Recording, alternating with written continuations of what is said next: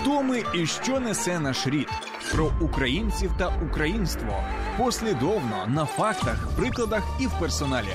В ефірі програма Код нації на радіо М.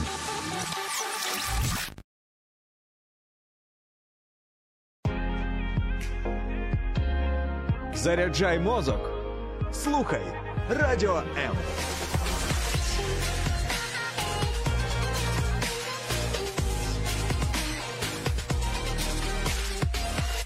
Інтелектуальні, творчі, просвітницькі династії стали осередками українськості свого часу.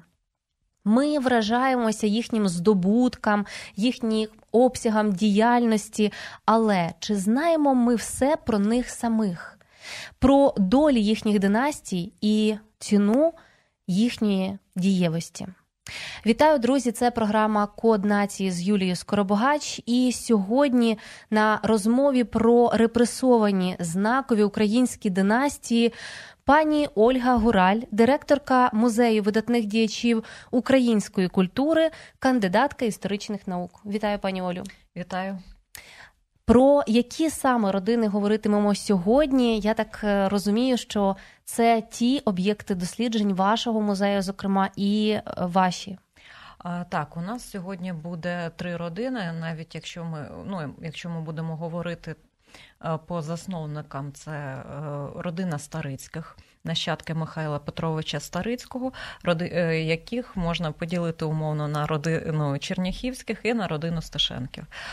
Також родина Косачів, сім'я Лесі Українки, яка зазнала переслідувань в радянські часи, і нащадки Івана Яковича Франка, яких також е, переслідували, і доля їх була далеко непростою під час е, панування совєтської влади. Чи розвивали ви це спеціально, чи це можливо сталося лише у пошуках історій саме про ваших основних діячів? А, Ну, скажімо так, особисто я е, спеціалізувалась на вивченні родини. Але коли у нас є музей, музей, який присвячений таким знаковим постатям, як Леся Українка, Іван Франко, Микола Лисенко, Михайло Старицький, Панас Саксаганський, то цих людей е, можна не лише їх вивчати, оскільки це були люди, які мали дуже великий вплив на віювання, на оточення, тобто розглядати поза оточенням ми їх також не можемо. Але що найголовніше, то вони свідомо формували е, світогляд своїх нащадків, тобто вони виховували, е, хоч це буде звучати і пафосно, але свідомих українців, які стали продовжувачами їхньої справи. Е, і, на жаль, уже в ХХ столітті, коли була встановлена совєтська влада, навіть з першими приходами більшовиків до Києва, ці люди розглядалися уже новою владою як потенційні вороги, які несуть небезпеку для більшовицького пізніше комуністичного режиму, і вони впали, е, вони підлягали, якщо не знищенню, то для того, щоб максимально е, е, закрити будь-які можливості для реалізації їхніх ідей. Існує досить багато літератури про ось ці династії. Принаймні, я зустрічала таку фундаментальну роботу саме про драгоманових е, косачів, що це чотири покоління письменників у цьому роді, mm-hmm. і що це взагалі безпрецедентний випадок е, світового масштабу, коли саме, наче знаєте, така не лише доля в цілого роду, бути е, просто мега впливовими лідерами думок і е, видатними людьми свого часу, що це, наче передавалося з династії в династію, але це було їхнім ну хочеться сказати геном, знаєте, тому що це насправді не просто те, що передавалося, ну, якийсь фізичний об'єкт, а дійсно враження, що це ген. А справа в тім, що от якщо ми будемо брати основних представників ще з 19 століття цих родин, наприклад, родина Лесі Українки Олена Пчілка. Яка е, свідомо створила, можемо сказати, специфічну, не специфічну, а свою власну систему освіти, виховання, е, завдяки якій вона прищеплювала е, погляди, е, піднімала, е, розвивала інтелектуальні здібності своїх дітей. Діти Старицького, діти Лисенка, вони формувалися, їх уже світогляд е, формувався у такому національному мистецькому середовищі. Те саме можна сказати про Івана Яковича Франка, який е, своїми дітьми, незважаючи на те, що ця людина була е, постійно зайнята, постійно працювала, але він зі своїми дітьми знову ж таки працював, він вчив їх перекладу, була величезна бібліотека в родині, і ну, ми бачимо, що о, це не випадковість, це е, це, традиції це традиції родини, традиції, е, які вони пронесли. Інколи навіть. Вони це зберігали в часи, коли це було складно зберігти, коли це за це могли і е, знищити. Але все ж таки вони продовжували нести цю ідею. Історія цих родин е, долі нащадків, але все рівно, е, як би там не було, хтось поплатився життям, хтось віддав свій добробут, можливості реалізації в кар'єрі, але вони цю ідею зберігали, передавали і завдяки цьому, в принципі, завдяки їхньому доробку, завдяки е, доробку їхніх однодумців, ми, врешті, маємо незалежну Україну, і вони у нас переможці. Ось власне причина чи привід, е, чому маємо про це говорити і знати, дізнаватися більше? Так, ми зараз ми на прикладі на цих на і цих родин, і інших діячів, е, тих самих і Грушевських е, можемо назвати, ну багатьох багатьох інших представників української інтелігенції, української еліти, і не тільки еліти, а взагалі ми можемо ми маємо вивчати уроки історії. І, по-перше, це дуже важливий фактор у формуванні формуванні національної пам'яті, національної самосвідомості. З другого боку, якщо ми нарешті не вивчимо уроки історії, у нас історія може повторитися. А зараз ми виборюємо в таких складних умовах, в такі складні часи. Е, знову ж таки, ми боремося за незалежну українську державу, і ми маємо знати, е, який у нас ворог. Тому що свого часу вони змогли надурити кілька поколінь цією нав'язати міф про три братні народи, про братній народ. Вибачте, який це братній народ, який протягом років просто-напросто фізично винищував українців. Ми українців, ми не брати. Тому дуже років. важливо, важливо знати уроки історії. Це справді дякую, що ви про це так наголошуєте, тому що 300 е, років, навіть більше, саме цей братній народ е, просто приходить і вбиває за те, що ти інший. Так, він просто він бачить е, в носіях української ідеї, української ідентичності. Вони бачать потенційних ворогів, тому що якщо вони не зможуть це у нас відібрати, вони не зможуть існувати. Не Для зни... чого їм була потрібна Україна завжди? Незнищенні так звучить е, назва вашої виставки. А ви, друзі, якщо в Києві або плануєте візит до Києва, обов'язково заходьте до музею видатних діячів української культури за адресою.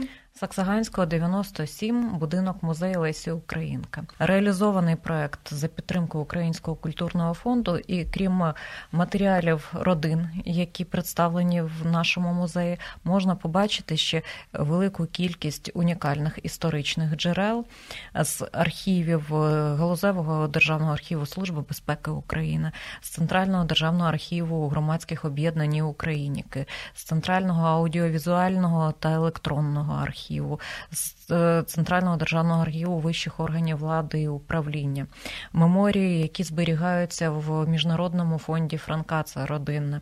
І е, такий надзвичайно. Потужний фрагмент нашої експозиції це е, оригінали, які речі, це речі е, розстріляних людей, які були е, викопані при ексгумації биківнянських могил. Тобто, е, якщо ми прекрасно вже багато хто з нас бачив е, жахливі речі, які були свідченнями злодій, злочинів нацистів під час Холокосту, то уявіть собі, у нас в Києві є таке місце, Биківнянські могили, це зараз заповідник, і сосни Биківні е, пам'ятають, е, є свідками тих злочинів, які відбувалися саме тут, у Києві. І це надзвичайно вражає, коли бачиш окуляри, які належали якійсь людині, яка була розстріляна в Києві, потім похована на Биківнянських в Биківні. Ну просто-напросто ти розумієш, що зараз ми знаємо, жахаємося від злочинів, які коїли наші вороги в Бучі, в Ізюмі. І коли ти бачиш е, ці е, артефакти е, середини ХХ століття, з 30-х років, початку 40-х, і ти розумієш, що у ті мирні часи ці злочини тут відбувалися. І ці масові поховання вони були дуже схожі. Е, у нас е, є окремий блок про сучасність, і його поєднали з матеріалами також е, з биків... там можна побачити фото з розкопок биківнянських могил. І ця картинка, яка дуже схожа, вона просто вражає. Я слухаю вас і розумію, що та насправді росіяни не тільки зараз роблять, вони роблять це систематично. Вони постійно це робили. А ми про це забуваємо. Так, і от чому зараз важливо формувати е, національну пам'ять, щоб ми більше не забували, щоб ніколи знову. Щоб ніколи знову цього не відбувалося, щоб вони більше не могли не надурити і не могли увійти, щоб ми нарешті, е, щоб кожен нарешті зрозумів, з ким ми маємо справу. Вони от Інколи чуєш думку, що коли ж вони такими стали, ми ж от жили ніби і в одній країні, та вони завжди такими були. Просто вони завжди дуже майстерно брехали. А зараз архіви відкривають е, всі таємниці. Вони, в принципі, відкриті давно, але ми мусимо про це говорити. І навіть у е, нас потужний художник працював над експозицією Дмитро Максименко. Дмитро, вам вітання, якщо ви це дивитеся. Ми навіть вирішили деякі документи е, викласти е, з конвертами, яких вони зберігалися. Чому? Тому що це був такий от посил художника, щоб натякнути відвідувачу, що те, е, ті речі, ті документи, які тривалий час зберігалися в архівах, фондах, сховищах, вони зараз тут вони до нас промовляють і вони стають частиною нашої національної пам'яті. Вони входять в нашу свідомість. Наче листи, які приходять ще із так, минулого століття. Так. Дуже сильний, сильний посил.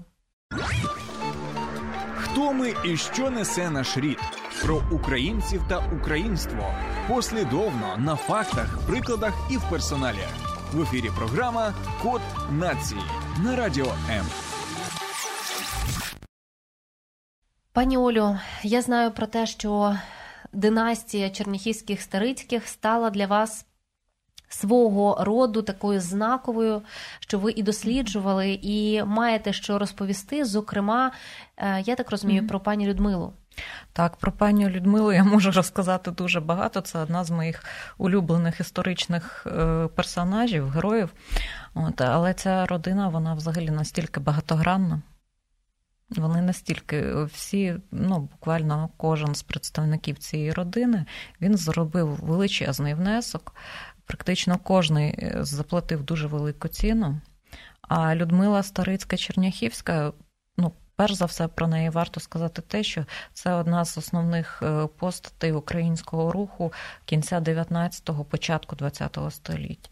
Це одна з е, основних діячів періоду української революції. Це людина невтомної енергії, сили духу. І напевно, що якщо б всі е, мали таку силу духу, як Старицька Черняхівська, то я не знаю, чи вийшло б е, у совєтської влади реалізувати всі їх плани. Ну, взагалі, мені здається, сам е, Михайло Старицький це та така особа, яка вміла бути і водночас дуже дружнім, збирати навколо себе таких е, приятелів, і власне так як вони з Драгомановим дружили, і надалі, наче магніт притягував до себе е, винятково талановитих, обдарованих і впливових людей, але ще й це передалося по роду. Так, без сумніву, і це передалося його нащадкам. Практично... Давайте, можливо, кілька слів про ем, е, самого Мих... так, Михайла так. Старицького, що це із нього починається. Чи в нього були попередники такі ж е, самі сильні вольові? Ну наскільки ми знаємо з е, родинних історій, що були письменники, був письменник, принаймні один драматург, хоча так більше матер в родині Старицький, але це не прям прямий предок. А Михайло Старицький ну, це була людина настільки захоплена своєю ідеєю, настільки ця людина була, яка горіла своєю ідеєю. І е, він захоплювався настільки, що він уже Потім ну просто практично віддавав всього себе, віддавав свої статки, жертвував родинним спокоєм, але він йшов до реалізації мети. От, Але в деяких моментах от йому не вистачало якоїсь такої стійкості. Я вам зараз е, приведу такий приклад. Старицького тривалі, тривалий час, ну багато років поспіль, просто-напросто цькувала російська преса. Е, почалося все ще з е, постановки. Різдвяної ночі зачепило дуже всіх те, як він показав образ у своєму лібрето за твором Гоголя ніч перед Різдвом. Він дуже зачепило, як він показав образ Пацюка, з якого він зробив не комедійного героя, а такого казака-характерника. Ну, все ну, реакція зрозуміла, а потім він е, починає створювати неологізми, починає е, працювати над низкою перекладів. Він е, починає писати власні п'єси, драматичні твори. І це настільки дратувало що, врешті-решт, знайшовся такий собі журналіст Ізмаїл Олександровський, який написав статтю е, драматурги хищники і звинуватив Старицького у плагіаті. Ну, якщо просто глузування, кепкування, е, абсолютно там жахливі рецензії, в яких не було не слова правда, то це можна було просто заплющити на це очі і пожалітися у колах близьких, що от зараз знову мене починають травити, то вже звинувачення у плагіаті це серйозно. І Старицький подав позов до суду. На кого? На журналіста. Угу. От на Ізмаїла Олександровського. І е, це перший був прецедент, коли український письменник відстоював свою правоту у суді. Але Старицький була людина, був такою людиною м'якою. І коли вже суд е, схилився на його бік, вже було зрозуміло, що е, Олександровського засудять, але там, правда, там такий вирок кілька днів. А, тобто його не засудили Компенсація, до якихось... ні, там не то Старицький вирішив, що ми пробачаємо, замирюємося. Головне, що е, моє добре ім'я воно відмито від того бруду, який на нього лився в газетах. От, е, от чомусь мені здається, я розумію, що ми не можемо говорити про історію, що а от тоді було б або так, але все ж таки, от Старицьке, Черніхівське, напевно, пішла б до кінця. От, А він от інколи був такий м'який, але це людина величезної енергії, е, яка зробила дуже великий внесок в українську культуру.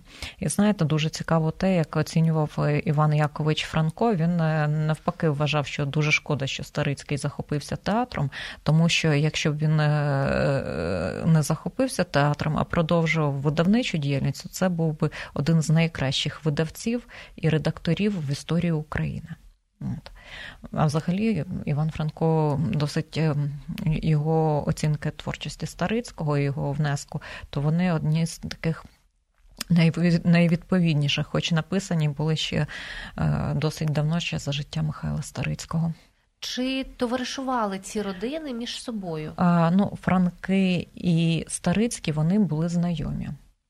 Навіть існує таке припущення, що коли Іван Франко приїхав до Києва одружуватися, щоб надурити жандармерію, ну Франко ж привертав до себе увагу такий небезпечний соціаліст з Галичини, що щоб е, і відвести підозри від родини Тригубових, звідки з е, дружиною Єлисея Тригубова Ольга Хоружинська була рідними сестрами і е, контакти з таким небезпечним галицьким соціалістом могли погано вплинути на кар'єру Єлісія Тригубова. Так є таке припущення, і воно щоправда вислов його вислов е, описує лише в спогадах Людмила Старицька Черняхівська, що о, весільний е, весільна процесія виїжджала з е, помешкання Старицьких. Але е, без сумніву, контакти були. Е, і Людмила Михайлівна Старицька Черняхівська е, була знайома з Франком і її сестра Оксана Сташенко.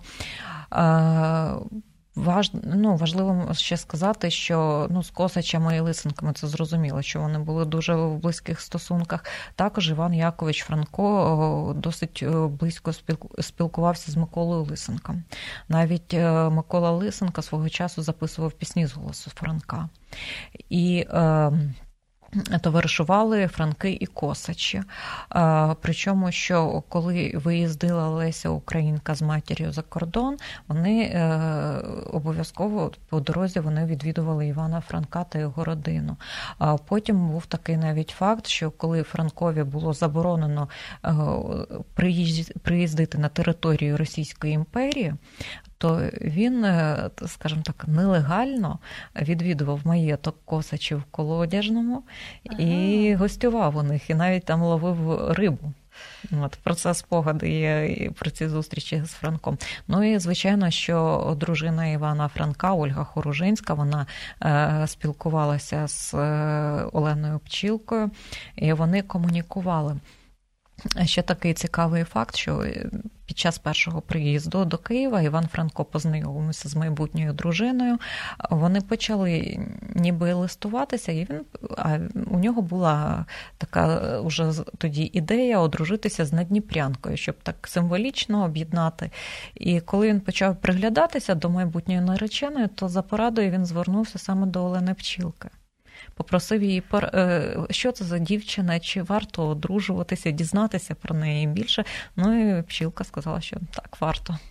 Слухайте, ці поради, особливо в одруженні, бачите, і і навіть тут е, вони діють. Але е, варто також зазначити, що ну наскільки сильними, значить, були ось ці їхні зв'язки. Нехай вони не постійні, нехай вони, можливо, не мага дружні там, але е, все-таки один про одного вони е, і знали чудово, і підтримували, і відгукувалися, і обмінювалися. Так, і для них це була дуже важливий цей елемент е, постійної. Спільноти. Комунікації, спільноти, реалізації однієї спільної ідеї, і вони цілком розуміли, наскільки це важливо, і намагалися все це спільно реалізувати.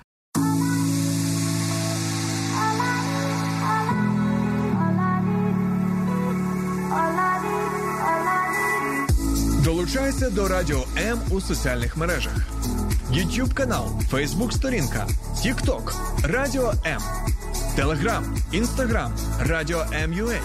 а також наш сайт radio.m.ua.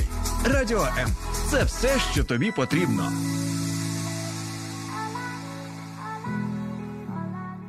Українська інтелігенція 19 століття. Ми зараз говоримо саме про е, цих діячів культурних. По-перше, була об'єднана дійсно однією метою, яка прослідковувалася впродовж їхнього життя, їхньої діяльності, і це стосувалося абсолютно усіх видів діяльності, тому що вони були кожен не лише там письменник, чи драматург, чи перекладач, а це таке собі комбо. І всі вони у цьому схожі.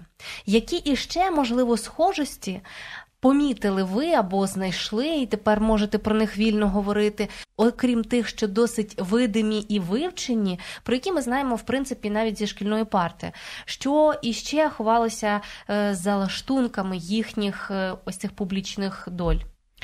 Е, ну, перш за все, стиль життя. Стиль життя, що навіть в такому побутовому елементі вони намагалися підкреслити свою українську ідентичність. Тобто, що це? Е, це використання.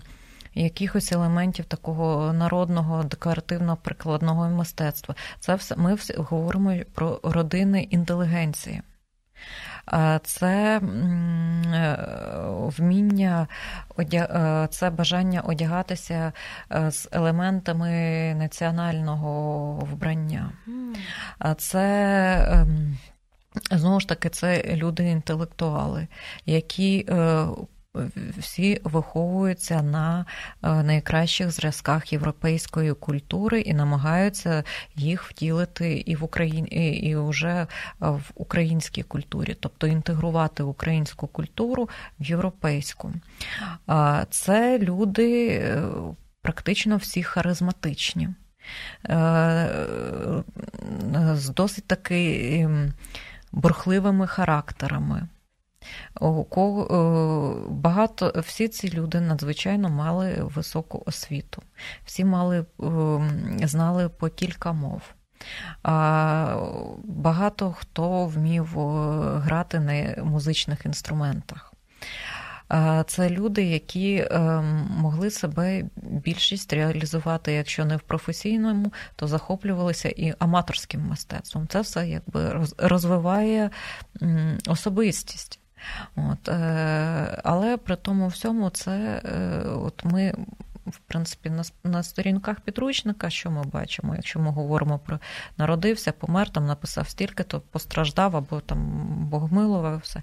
Але кожна ця людина, вона настільки багатогранна в своїх, е, в своєму життєвому просторі, що це, якщо ну, в цьому їх порівнювати не можна. Кожен окремий, кожен індивідуальний але е, на кожному рівні, на кожній грані це особистість.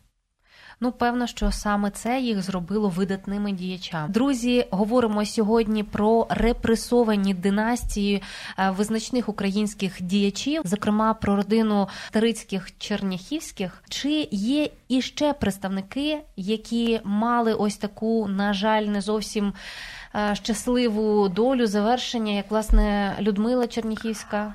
Так, у нас е, вони про них говорять зараз трошки менше, але якщо ми подивимося на родину Михайла Старицького, мав п'ятеро дітей, одна донька померла в дитинстві. Старша донька Марія, відома режисерка, театральний педагог, акторка, громадська діячка. Померла в 30-му році, от якось так е, до Марії Михайлівни не встигли чи то добратися, чи якось опустили. Е, про родину Людмили Старицької Черняхівської з усіх наших діячів, напевно, написане найбільше, тому що надзвичайно драматична історія у цієї родини. Є ще родина Стешенків. Родина молодшої доньки Михайла Старицького, яка була одружена з Іваном Матвійовичем Сташенком, відомим українським педагогом, літературознавцем, поетом, перекладачем, громадським діячем, політиком, першим е, генеральним секретарем освіти від 1917 е, року, Ого. реформатором е, освіти в Україні. Саме йому належала ідея про створення перших українських шкіл, причому ці школи. Були змішаною освітою. Тобто в одному класі, це в 17-му році, вчилися і хлопчики, і дівчата. Це було таке ноу-хау, на відміну від традиційних так, класичних так. гімназій.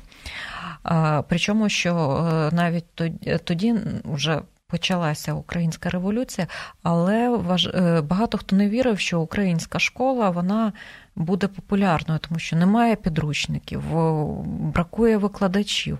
Але е, що зробив Іван Сташенко? Е, він таки відкрив першу другу українські гімназії. Друга це взагалі знакова, знаковий заклад в нашій історії через те, що учні 7-8 класу брали участь у битві під крутами. Але він починає е, цю справу і е, в гімназію. Е, віддає в цю гімназію свого сина, тобто він показує приклад на своїй родині. Туди ж вступає до восьмого класу і Вероніка Черніхівська, донька Людмили Михайлівни. Ну і більшість, ну, багато дітей української інтелігенції, відомих з відомих українських родин. Крім всього. Е, чимало він доклав зусиль і до відкриття академії мистецтв, і до створення е, народного інституту, і е, до докладався до відкриття Кам'янець-Подільського університету. Тобто це була людина такої великої енергії. Причому там зараз розкажу вам секрет такий родинний. Він ще приїхавши з Полтавщини, будучи студентом університету святого Володимира, він брав участь і в плеяді, спілкувався із Лесією Українкою і винаймав кімнату кімнату у помешканні Старицьких. Ну, закінчилось закінчилося тим, Як що бути інакше. Да. Мені здається, там стільки всіх побувало. От, е, І закохався, і закохалася донька молодша, е, але родина цього не сприйняла. Е, Старицький взагалі не дуже своїх зятів спочатку любив, От, але потім е, з часом складалися дуже гарні у нього стосунки, і і все було добре. Але коли він дізнався про те, що є вже роман між його донькою і Сташенком, то він його просто вигнав. От, Оксана Михайлівна вона була в нього страшенно закохана, там, знаючи, що він потерпає від нестатків матеріальних, вона навіть там могла щось там потягнути з кухні йому віднести таємно. Ну, Допомагала там, намагалася допомагати і грошима, але потім змінилася історія. Тобто він виходить на такі провідні ролі в часи української революції. І звичайно, що така людина, яка не могла не привернути увагу більшовиків, і вже коли в 17-му році вступає Муравйов до Києва, то життя Івана Сташенка і його родини воно опиняється під загрозою, і тоді йому вдалося ем, врятуватися. Вони просто виїхали з Києва. Але вже е, влітку 1918 року е, його було вбито під час поїздки на Полтавщину. Тоді потяг запізнився. Він приїхав пізно вночі до Полтави і їхав Іван Монтевійович разом з сином Ярославом, 14-літнім хлопцем.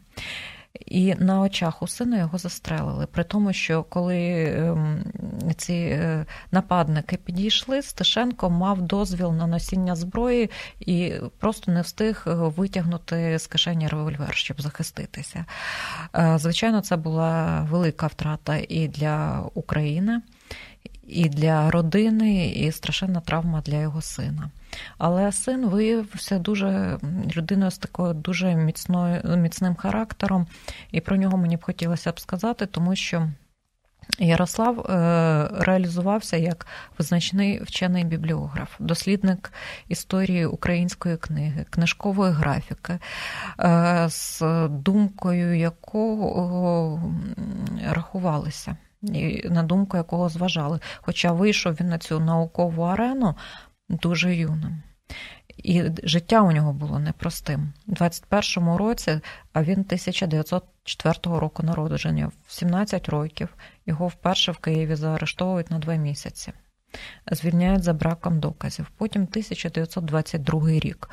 Е, більшовики намагаються розібратися з е, петлюрівським підпіллям, яке тут діє.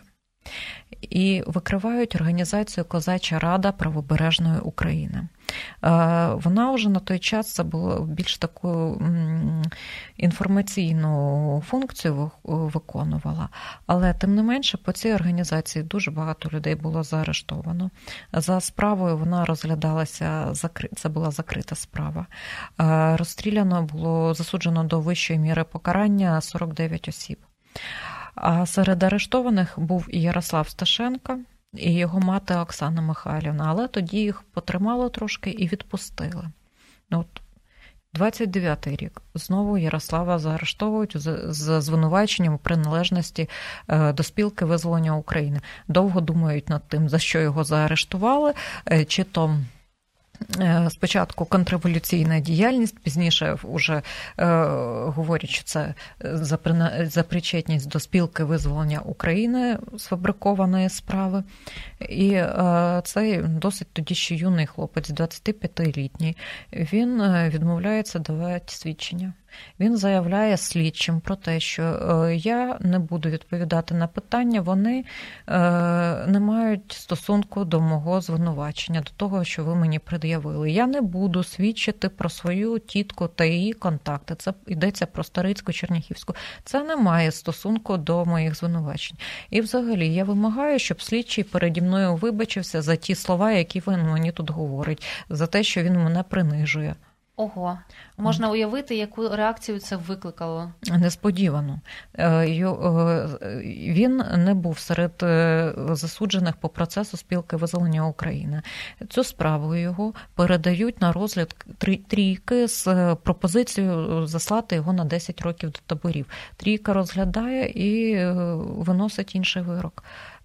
Відсутність склада злочину його звільняють. Серйозно? Так. Як таке можливо? Це Після таких це, це, це все неспроста. Це такі це методи. Тут там все було прораховано і продумано. Цю людину не можна було пускати на процес далі. Настільки він був стійким, настільки він відмовлявся, е, там були і інші його заяви під час слідства що для самих, от мені здається, що для самих слідчих, для самих ДПУ це було небезпечно розкручувати далі цю людину. Його е, потім його відправили до армії, до Червоної армії. Він прослужив кілька місяців, а вже жив пізніше в Харкові, і в Харкові в 33-му році його знову заарештовують, відправляють на адміністративне поселення в Казахстан в Уральськ в Уральській е, людина ну, на адмінпоселенні, е, працював він бухгалтером, тому що потрібно було як заробляти гроші. Уже на той час у нього була дружина Марина Маєвська. Поруч з тим він продовжує займатися дослідженням е, бібліографії, вивчати історію української книги.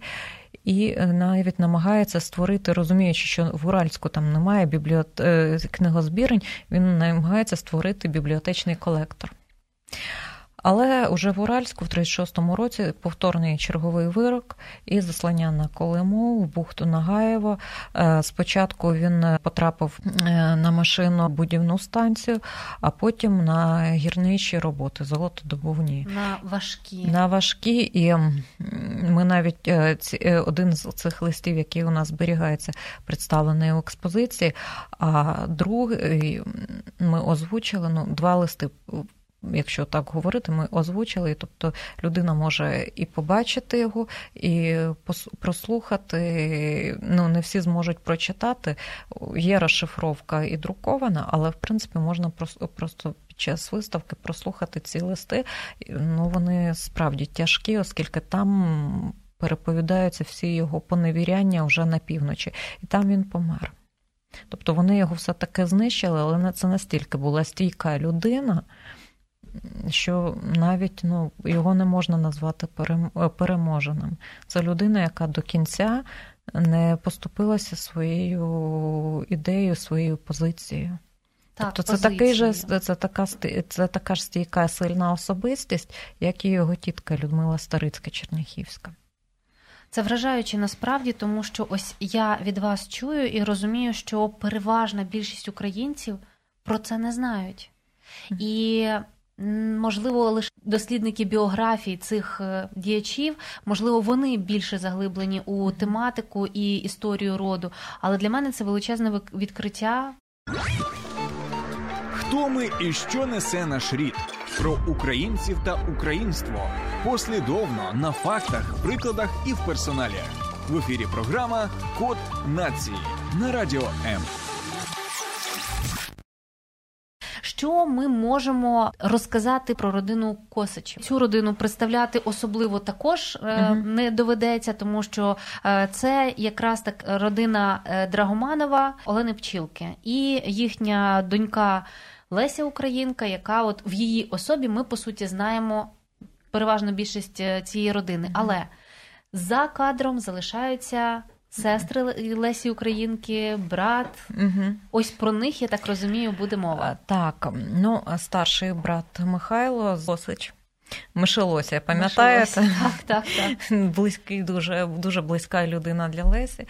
Він помер ще за часів імперії, хоча це була людина, колосальних знову ж таки розумових здібностей, і дослід... був дослідником рентгенівських пройменів, і паралельно з тим реалізовувався як і письменник псевдонім Михайло Обачний.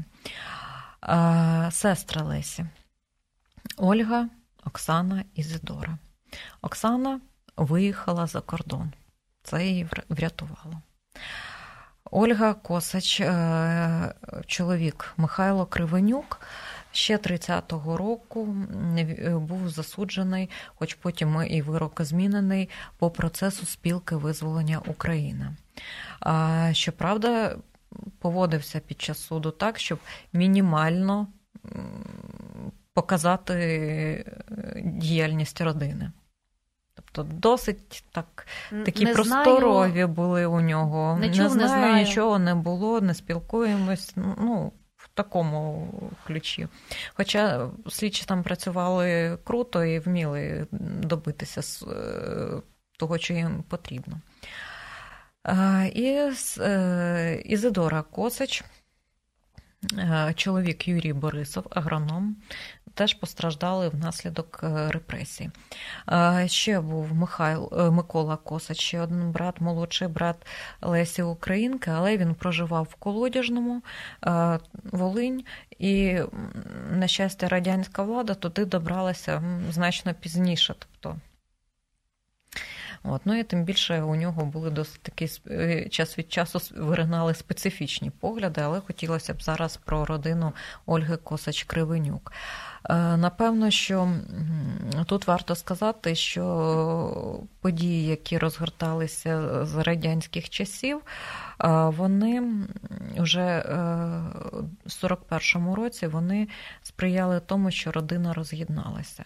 На початок війни Німеччини з Радянським Союзом Михайло Кривенюк був далеко за межами Києва і практично вони вже більше не зустрілися. Ольга Косач Кривенюк, розуміючи, що її може чекати тут. Вона виїхала спочатку до Львова, потім до Європи і померла в таборах Діпі. Але при тому всьому вона багато е, тривалий час вона працювала над хронологією життя і творчості Лесі Українки. Вона збирала е, твори Лесі. І коли вона виїздила, вона встигла залишити окремі твори Лесіні, які тоді були не друковані, і підготувала цей рукопис хронології, який вже вийшов е, завдяки старанням Ізидори Косач.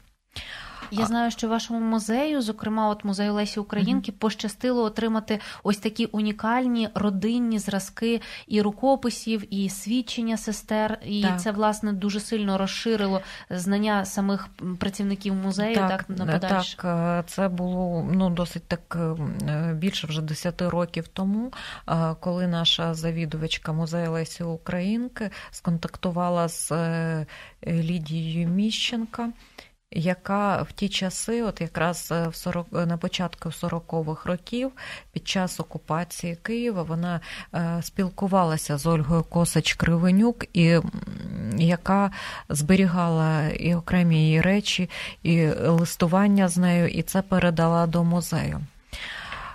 І, до речі, зараз навіть на виставці ми можемо побачити деякі з цих речей і передані так. так. Це передані. Ми їх е, навмисно показали, хоч це і не репресії, не політичні репресії радянської влади, але ми також хотіли показати, які були і шляхи, як складалася ця доля. Навіть от уявіть собі, родинна Косачів це аристократи. От е, Ми бачимо ці прекрасні світлини, які е, зафіксували елементи родинного побуту, родинних звичок де все шляхетно, вишукано, дуже дуже красиво. І тут, от уявіть собі, е, серед речей, які передавала е, е, Любов Міщенка,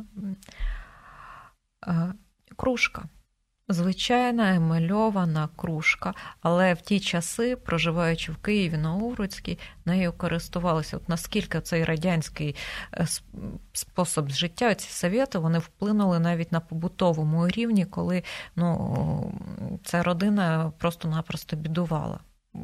коли вони ще були поруч з тим, що вони багато працювали, але вони змушені були виживати. І в цих листах от вони просто-напросто захоплюються 40 41-43 років, е, коли от ти прекрасно розумієш, які це були умови, і що людина вона залишається стійкою, вона не скаржиться. Вона описує те, як їй живеться, що ти розумієш між рядків, наскільки це складно, але е, ніяких нарікань. От. Що теж дуже важливо і визначально. Так, це да, знову ж таки, щодо які риси їх об'єднують, вони дуже стійкі всі. Це люди з таким міцним характером. А от щодо долі Ізидори Косач, то тут взагалі, крім цього, у нас е, в експозиції представлений аудіозапис інтерв'ю Ізидори Косач, записаний уже в 71-му році. Сполучених Штатах Америки, де вона розказує про те, що їй довелося пережити е, в 30-ті роки їй та її родині і те, як вона як її заарештували, які були умови перебування е, в відділку, як їх утримували в камері, як їх допитували, як їх вивозили на північ, які були умови в таборі. Як вона свідомо пішла на більш складні роботи, щоб не мити підлогу для своїх котів. От. І можна, е, у нас якраз є інсталяція, камера одиначка, зроблена в практично в той же розмір, який. Це художник дуже так детально пропрацював, щоб е, розмір відповідав і вигляд камери, але взяли ще елементи, які були замальовані Старицькою Черніхівською. І можна побачити mm-hmm. цю камеру одиначку, в якій утримували так і одиночку, і е, прослухати тут же і е, аудіозапис цієї Зідори Косач, відчути, що відбувалося з людьми.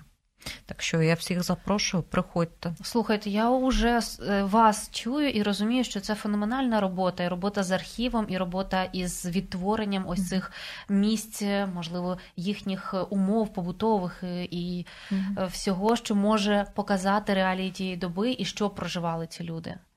Так.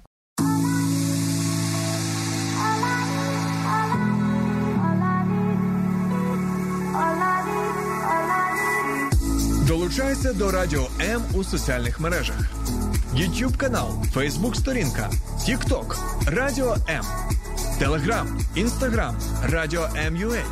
а також наш сайт radio.m.ua. Радіо М це все, що тобі потрібно.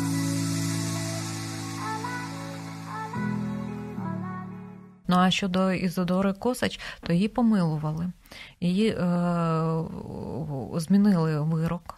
Вона повернулася до Києва, але на той час уже вдруге був заарештований її чоловік. І там навіть е, в цих спогадах і в аудіоверсії вони друкувалися. Їх можна почитати в збірниках матеріалів Тамари Скрип, які видавала Тамара Скрипка. Але коли ти чуєш е, цей голос, ці спогади зберігаються, оригінал зберігається у вільній академії, у вільній академії наук е, в Сполучених Штатах Америки. Тамара Скрипка надала нам ці спогади від академії для цього проєкту. І коли ти чуєш цей голос, і навіть цю історію, Юрій Борисов, чоловік Ізидори Косач, він був агрономом. Це був фахівець дуже високого рівня. 30-го року його заарештували за звинуваченням у контрреволюційній діяльності. Там агронома. Так, шкідництво. Навмисно він от не те, не, не ті посіви, не те насіння виводить, щоб голодувала. Ну, от. От, Хоча це настільки от була фахова людина, от навіть такий невеличкий нюанс, він е, військовий. Брав участь у Першій світовій війні і потрапив до полону. І перебуваючи в полоні, ну умови в австрійській в австрійському полоні це були не не більшовицький. Він бра, вивчав мови і вивчав фахову агрономічну літературу. Ага. І повернувшись з полону, він повернувся з певним багажем знань, які він і тут втілював. От, І вже е, коли е, прийшли заарештовувати Ізидору Косач, І він побачив цих НКВДистів, він мовчки дістав свого паспорта і поклав на стіл. Він думав, що це його. Це для нього був просто нонсенс, жах, що можуть прийти, не дай Боже, за дружиною або донькою. І навіть в одному з матеріалів Ізодори Косич є така фраза: дуже гарна була наша родина, дуже гармонійна, і нікому ми зла не зробили. Е, а нашу родину так от зруйнували. А пізніше Юрія Григоровича, коли вже була на засланні і перебувала Ізодора Косач, його вдруге заарештували, і він не повернувся з таборів. Е, він е, в Архангельській області відбував своє покарання, і точно навіть не знаємо, чи то його розстріляли, чи він помер. От, е, Поки що ну, є дві е, зберігаються в архіві дві його слідчі справи, але інформація, от що ж як же закінчилося життя його, ми не маємо. Була його заява про те, що його засудили незаконно, неправомірно, і він просив перегляду вирока, але до нього ну, не дослухались. А от Ізидора Косач потім ще за часів німецької окупації її заарештовували е, за підозрою співпраці з організацією українських націоналістів, але випустили. І потім вона вже теж вирішила не залишатися у Києві, а з донькою, з родичами виїхала спочатку до Львова, потім до Європи, і, врешті-решт, е, доживала віку у Сполучених Штатах Америки. Слухаю вас і розумію, що нам можна просто вказувати. Причину смерті і місце, де людина загинула. Uh-huh. Переважна більшість наших нашої інтелігенції загинуло саме на Росії. Ну, Ось так. Е, там в Сибірі, Архангельськ, де ви сказали ще це страшні. От просто я розумію, що читаючи ось про історії людей 19-20 століття, переконуєшся, що ну власне народжувались вони mm тут, але гинули. Тій країні, яка раптом чомусь у нас напала тільки зараз. І от уявіть собі, і це е, е, ми говоримо про родини визначні, родини помітні. А скільки інших людей, скільки зламаних так. доль? Е, про ті родини, які, можливо, мали таких людей дієвих, е, визначних, але не мали е, такого масштабу у династії. Можливо, це були поодинокі люди, да або, менш знані. Або просто просто люди, які Пересічні вважали українці. От, українці, але вони заважали. Ну, Тобто інтелігенція, по суті, що вони зробили? Вони знищили еліту.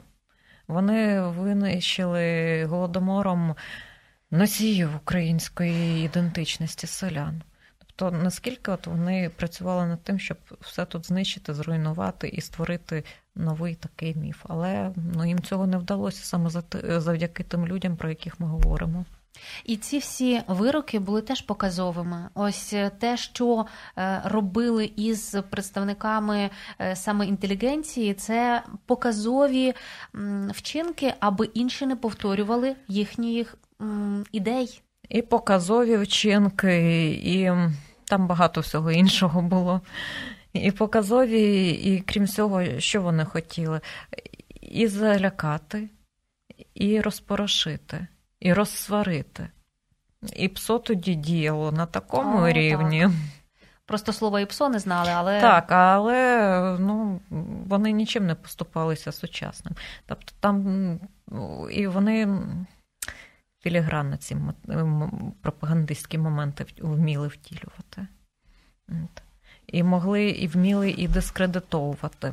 І дуже гарно вміли завжди брехати.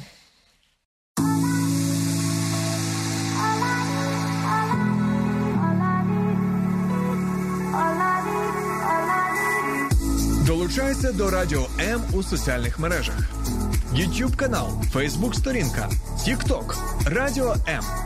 Телеграм, Інстаграм, Радіо М.Ю.А. а також наш сайт radio.m.ua. Радіо М це все, що тобі потрібно.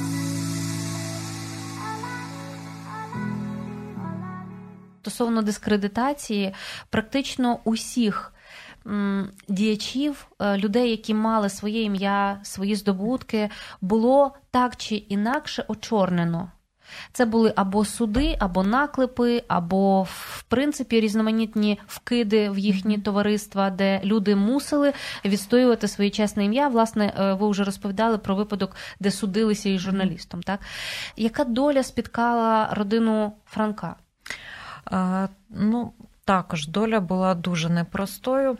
І знову таки цікавий такий факт, що свого часу ми знаємо, в яких е, складних умовах пішов життя Іван Якович Франко, коли вже не було в живих його старшого сина Андрія Франка, коли е, двоє інших синів Тарас і е, Петро перебували в армії, а донька. Анна вона опинилася у Києві. Вона напередодні Першої світової війни вона виїхала до Києва і не змогла вже повернутися. Вона залишилася тут. І сюди міг виїхати і Іван Франко, але його не пустили через проблеми з документами. І далі у Анни життя складається більш-менш щасливо, вона виїжджає в еміграцію.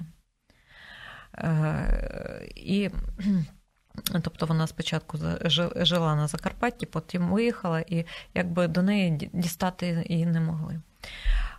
Петро Франко, напевно, з нащадків Івана Франка. Найвідоміший, один з засновників пласту, один з засновників авіації Української Галицької армії. Тобто, ну це вже людина легенда на сьогоднішній день. Про нього прочитати можна дуже багато всього. Але при цьому, що він і хімік, винахідник. Був період у його біографії, коли він е, жив е, кілька років у Харкові, це вже за совєтської влади. Отакої. Угу. І в цей час він він як хімік запатентував більше 30 винаходів у харчовій промисловості. Крім всього, він був і видавцем, і писав власні оригінальні твори. І вже коли на територію заходу України прийшли совєти, їм потрібно ж було якось укорінитися. І як це робити, аби не через видатні імена, які мають ну, надзвичайно велику шану серед суспільства.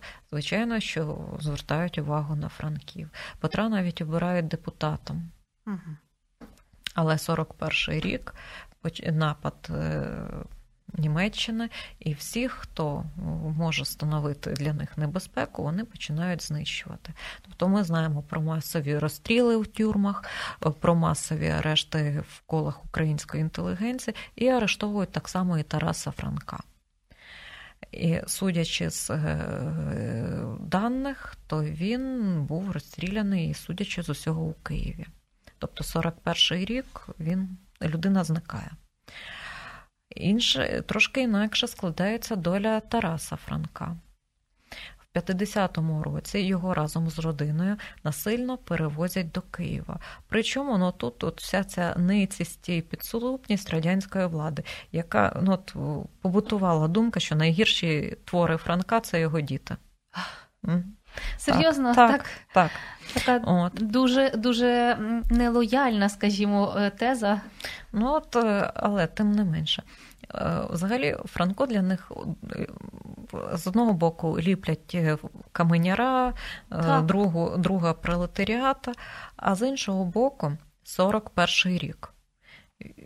Війна займатися є чим. Але вони звертають увагу на те, як видаються твори Франка у Львові, і що академік Студинський е, готує їх з шкідливими коментарями. Тобто в 41-му році звертають на це увагу, і це проходить по звідомленням МДБ. Тобто, от більше зайнятися нічого. Потрібно пильнувати за тим, що е, франкове слово може їм нашкодити в і, і коментарі студентського. Питання, чого більше боялися? І кого більше боялися, якщо в таких умовах е, вони бояться того, як може бути потрактоване франкове слово і його біографія. От. А в 50-му році родину Тараса Франка переселяють до Києва, причому що мотивують офіційно це тим, що е, може заснати е, переслідування або якоїсь шкоди можуть бендерівці. Ну так, це ж лякливе ну, слово. Уже, да, уже це слово вже пішло в маси, пішло як така е, метод ну, залякування. Ну, Ніхто в це не вірив. Ну, Франки не вірили в це, але їм вони були проти. Вони не хотіли переїздити в Київ. Їм було це не цікаво, некомфортно і погано але їх тут е, оселяють в величезній квартирі в центрі міста. Е, Тарасу обіцяють місце і в університеті, і е, ще інша мотивація, те, що потрібно упорядковувати архів батька, який теж перевезли з Львова до Києва. Ну так, це мотивація. І їх переселяють. Але на той час на Тараса вже заведено справу формуляр як на небезпечного націоналіста. А він ще був людиною з таким почуттям гумору, досить нестандартним, і міг там ну, пожартувати, але е, для совєтської влади це була так. Не дуже смішні жарти. І е, уже тут в Києві телефон прослуховується. Листування перелюструється, е, перелюструється, родина живе під повним повним наглядом. Під наглядом син Тараса, онук Роланд, е, наглядають за діяльність, е, за життям доньки Зиновії Франко. Більше того, що ми бачимо в справі, то в цій справі багато інформації від агентури, яку навмисно засилали до франкового помешкання в Києві, щоб вони слухали, щоб доповідали, що вони говорять, які розмови в родині.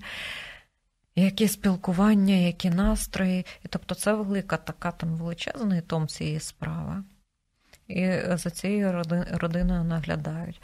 Ну і ще був такий досить цікавий епізод в історії родини Франків, але це вже по лінії Петра. Була у Петра донька Віра. Яку також не оминули увагою, довелося їй пізнати і застінки гестапо, і застінки радянських спецслужб, і побувати на засланні. Але в 70-ті роки а пам'ятаєте, я говорила, що у Лесі Українки був ще молодший брат Микола. Так, так. От, І відповідно у Миколи був син Юрій. Юрій Косич. Сьогодні ми його знаємо як знаменитого відомого письменника Юрія Косича. Проживав він також в Сполучених Штатах Америки. І 70 е, кінець 60-х років, навіть і не кінець, він починає замислюватися, що йому потрібно знайти дружину, але саме з України. Бо українки працьовиті, хазяйновиті, з ними легко, і взагалі хочеться мати е, близьку душу. І падає його вибір на віру Франко. Ну, звісно, кого вже вибирати? Вони листуються, судячи з е, тексту його інших листів. Е, він уже навіть зауважує, що прізвище також має не останнє значення. Але ну, це ж не могло не потрапити на очі. Як же так? От Віра, е, до якої вже давно було багато питань, яка відбула решта. І, і Косач. За Косач ну правда, там Юрій Косач це така постать специфічна досить, але надзвичайно це талановитий письменник. І КДБ втрутилося і не дозволило йому дружитися. Небезпечно. Ось так може бути небезпечним навіть одруження.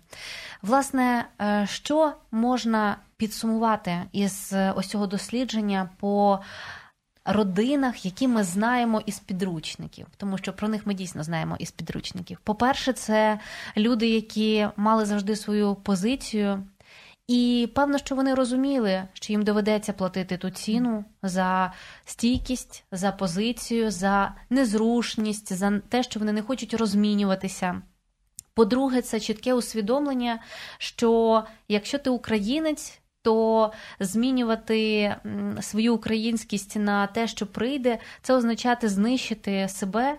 І ось е, масштаб, певно, що особистості, бо ким вони стають? Просто сіренькими е, громадянами на той момент, е, що там совєтів, так, або царської Росії.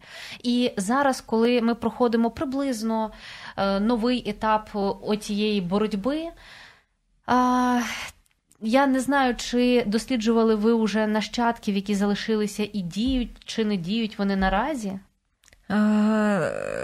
По-різному, скажімо так. Ага, тобто... Ну, наприклад, у старицьких нащадків не залишилося. Е, рід перервали. У Косачів нащадки вже проживають за кордоном.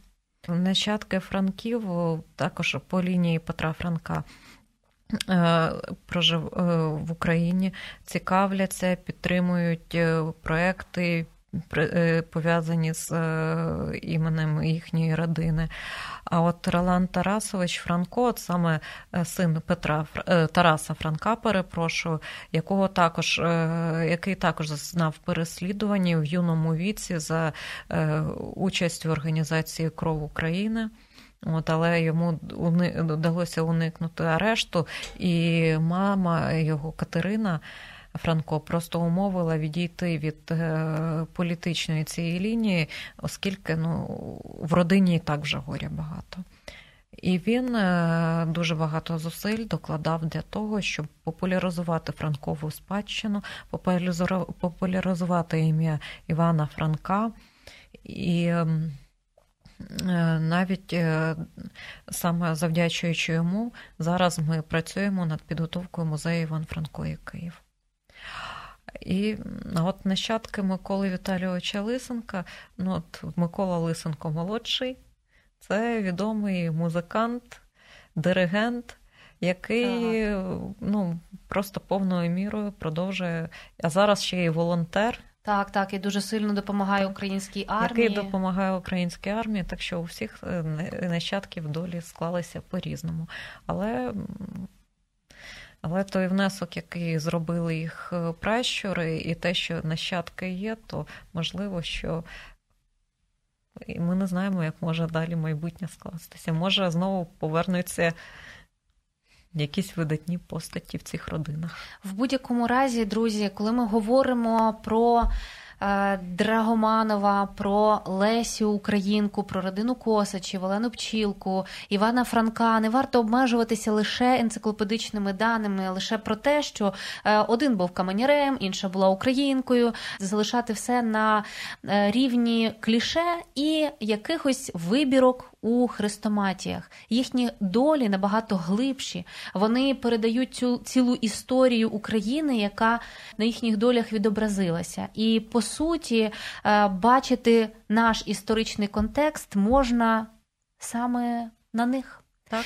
І аби це дійсно зробити е, дуже професійно, аби ви могли підтвердити для себе все документами, різноманітними фактами, запрошуємо вас також відвідати виставку, яка є дуже наповненою і е, феноменальною по своїй величині масштабу роботи проробленої. Тому е, ще раз нагадуємо, що музей видатних діячів української культури чекає на вас, і ви завжди завжди можете заходити також і на сторінку. Я бачу там постійно оновлення, так. сторінка у Фейсбуці. Ви можете постійно бачити оновлення і е, цікаві новинки від музею. Тому не залишайтеся осторонь, цікавтеся історією вашого роду, тому що це по суті весь рід наш український, і це ті люди, якими точно можна пишатися. На жаль, ми не знаємо всіх тих людей, імена яких були закарбовані, я ж кажу, десь там е, в Сибіру і вони теж зробили свій величезний внесок. Але, хоча б про цих таких знаних, про яких вже є зібрано, задокументовано так багато всього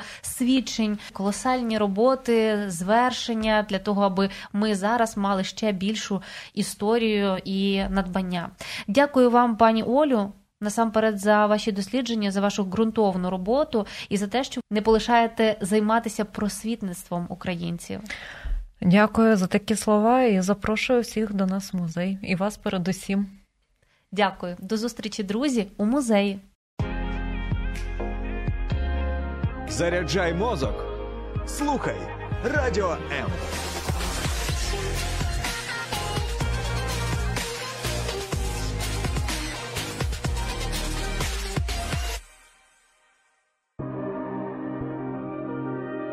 Хто ми і що несе наш рід? Про українців та українство послідовно на фактах, прикладах і в персоналі. В ефірі програма Код нації на радіо М.